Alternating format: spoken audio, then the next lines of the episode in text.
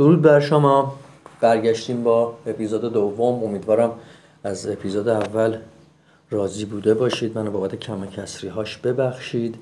در اپیزود قبلی خیلی کوتاه صحبت کردیم در مورد زندگی شخصی و هنری علی اشرف درویشیان و حالا وقت غنیمت میشماریم. میریم سراغ اپیزود دوم. آبشوران یا همون آشورا. داستان های کوتاه علی اشرف درویشیان خانه ما. شب با سر روی گرد و خاکی و دستهای قاچقاش و خونالود به خانه سوتوکور میخزیدیم. با دودلی به ننه که پای چراغ گردسوز چنباته زده بود سلام می‌کردیم. دلهوره داشتیم که ننه به دیک سر زده یا نه. وقتی که دستهای ما را می‌دید با قیافه مهربان ولی بغض کرده می‌گفت بدبخ شدیم.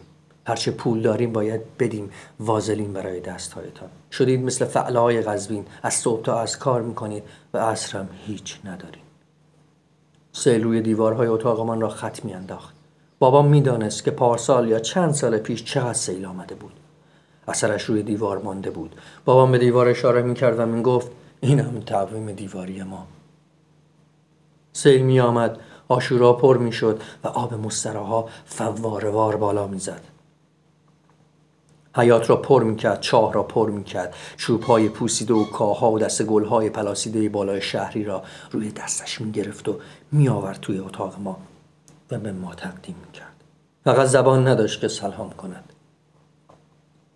گریم را جمع می کردیم شلوارمان را بالا می زدیم خشتکمان خیس می شد و شلاب شلاب صدا می کرد ننه چادرش را دور کمرش گره زده بود با پاهای سفیدش توی آب می لرزید و تون تون سلوات میفرستاد و می‌گفت الان آب دنیا را می‌بره. طوفان نوحه بدبخت و خانه خراب شدیم ای خدا سگ گناهکاری هستیم به درگاهت. رحمت به این بچه ها بیاد. ای خدا سگ روسیایی هستم به درگاهت. من می‌دانستم که آب دنیا را نمی‌برد. آب فقط خانه های گلی را می‌برد. خودم روزها از میان آشورا تا آن بالای شهر رفته بودم. خانه های سنگی آجوری را آب نمی‌برد. سیل که می نشست کاغذ سیاهایی را که از میان کوچه ها جمع کرده بودیم وسط اتاق خیس می انباشتیم و آتش می زدیم. در را می بستیم تا اتاق خشک و گرم شود. بعد می رفتیم پیش همسایه های طبقه بالا که آب نمی گرفتشان نان و هر چه داشتیم روی هم می ریختیم و با هم می خوردیم بابام می نشست پیش بابای آنها که حمال بود و هر دو از بیکاری و روزگار حرف می زدن.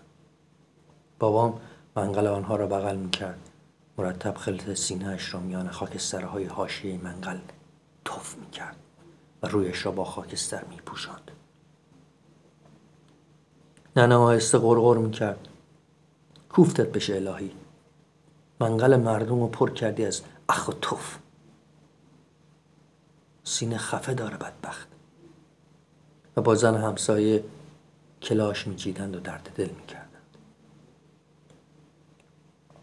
من و اکبر با دختر همسایه که از زیر چادرش بوی خوبی میآمد و پشت ناخونهایش از چیدن کلاش ریش ریش شده بود غمچان یا همون یه قلد قل بازی می‌کردیم.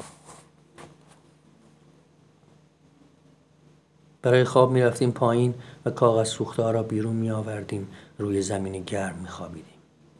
بعضی وقتها اتاق خراب می شد. سقفش پایین می آمد. اینجور وقتها تا چند روز در کوچه های دو طرف لب آشورا دنبال اتاق می گشتیم. ننه و بابام که هر کدام یک بلنگ از آسیاب هایمان را در دست داشتن به خانه ها سر می کشیدن. ننه چادرش را روی صورتش می کشید. سرش را از بالای در حیات خانه تون کرد و با لحنی سوزناک صدا می‌زد باجی تو را به تو را به خدا اتاق خالی ندارین خدا خیر به راهتان بیاره بابام در این مواقع قیافه امیدواری به خود می گرفت. نفسش را در سینه حبس می کرد. منتظر جواب می شد. قلب ما تاب تاب می کرد.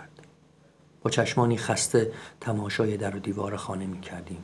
ولی غالبا صدایی از میان حیات جواب می‌داد. نه خواهر اتاق خالی کجا بود؟ شما نفر صدام هستید.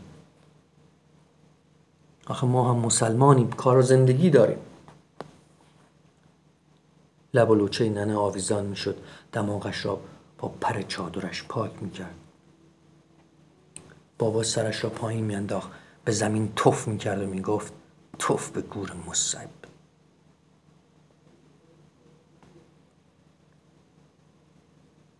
به طرف من و اکبر حمله می‌کرد و می‌گفت قموشا یعنی بد قدم ها فرار می‌کردیم. ولی دوباره دور از آنها به دنبالشان ره سپار می شدیم سیل تمام می شد آشورا زندگی را از سر می گرفت دوباره سگهای پیر گوش و کنار جان می دادن.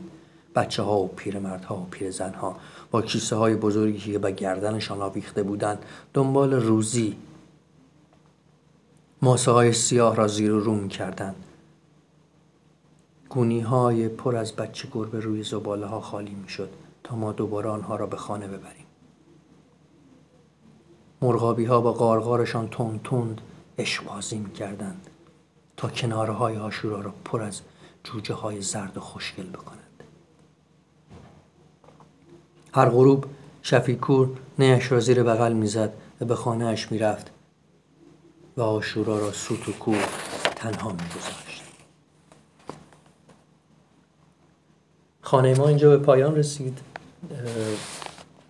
در اپیزود بعدی میریم سراغ داستان بعدی با نام دو ماهی در نقلدان. فعلا شبتون بخیر. امیدوارم هر جا که هستید سالم و تندرست باشید.